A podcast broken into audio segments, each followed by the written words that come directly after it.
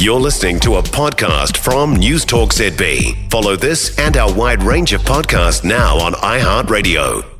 Heather du Plessis-Allen. It's not even 16 away from 7, is it? It's 20 away from 7. I don't know. I was just making up numbers quickly to get me out of a sticky situation. Anyway, Stats New Zealand has bowed to demands for more up to date inflation data. It will now publish monthly price changes for fuel, travel, and booze because it already re- releases the monthly data for the food and the rent prices. But the overall number, which is the one that we really want to know, the CPI, the Consumer Price Index, will still only be published every three months. Brad Olsen is Infometrics principal economist. Hi, Brad.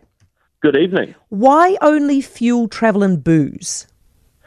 In a sense, that's because that, those are the items that Stats uh, NZ already collects information for on a monthly basis. Uh, so those things they have to uh, regularly look at. In fact, for the likes of fuel prices, they often look at them uh, weekly. So all they're doing is moving stuff that they've already collected, and instead of only publishing it uh, every three months, they'll put that out a lot faster alongside the food and the rental data. So all of a sudden, we'll have 44% of the CPI uh, by weight available to us sort of monthly. We can have a much better track of how things are going. Other items, the other sort of remaining 60%, is stuff that they just don't look at all that often. The likes of the cost of building a house, for example. You don't want to have to go and survey all the building companies every month. Uh, they only do it once every three months, uh, and that seems to be sensible enough for now. So this gives us more information. Uh, it's better to go on, but it's not quite the full CPI monthly replacement yet. Is it enough to go on? Like, is it enough to form opinions on? I think at 44%, that's pretty substantial. And I think, in fact, when you look at the only two countries in the OECD that don't have a monthly inflation gauge. It's New Zealand and it's Australia. Now, Australia has now, uh, in recent times, got something similar to how we're doing it. Uh, again, not everything is fully covered, certainly not every month. Uh, and I think that, you know, ours is pretty equivalent in terms of the weightings, the size of uh, items that is covered. Now, let's be clear, it's not going to give us the exact CPI read. That's still going to come out uh, every three months.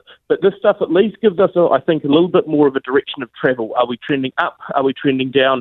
Are we not trending anywhere at all? Uh, so at least a little bit more information for decision makers to base those opinions on. That could make all the difference when it comes to setting whether or not people's interest rates are going to go up or down. Brad, why can't they actually get a bigger basket of information to release monthly?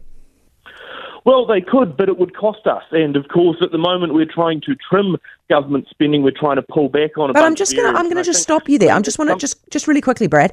It might cost us how much? Because arguably, the decisions made by the Reserve Bank cost us a lot.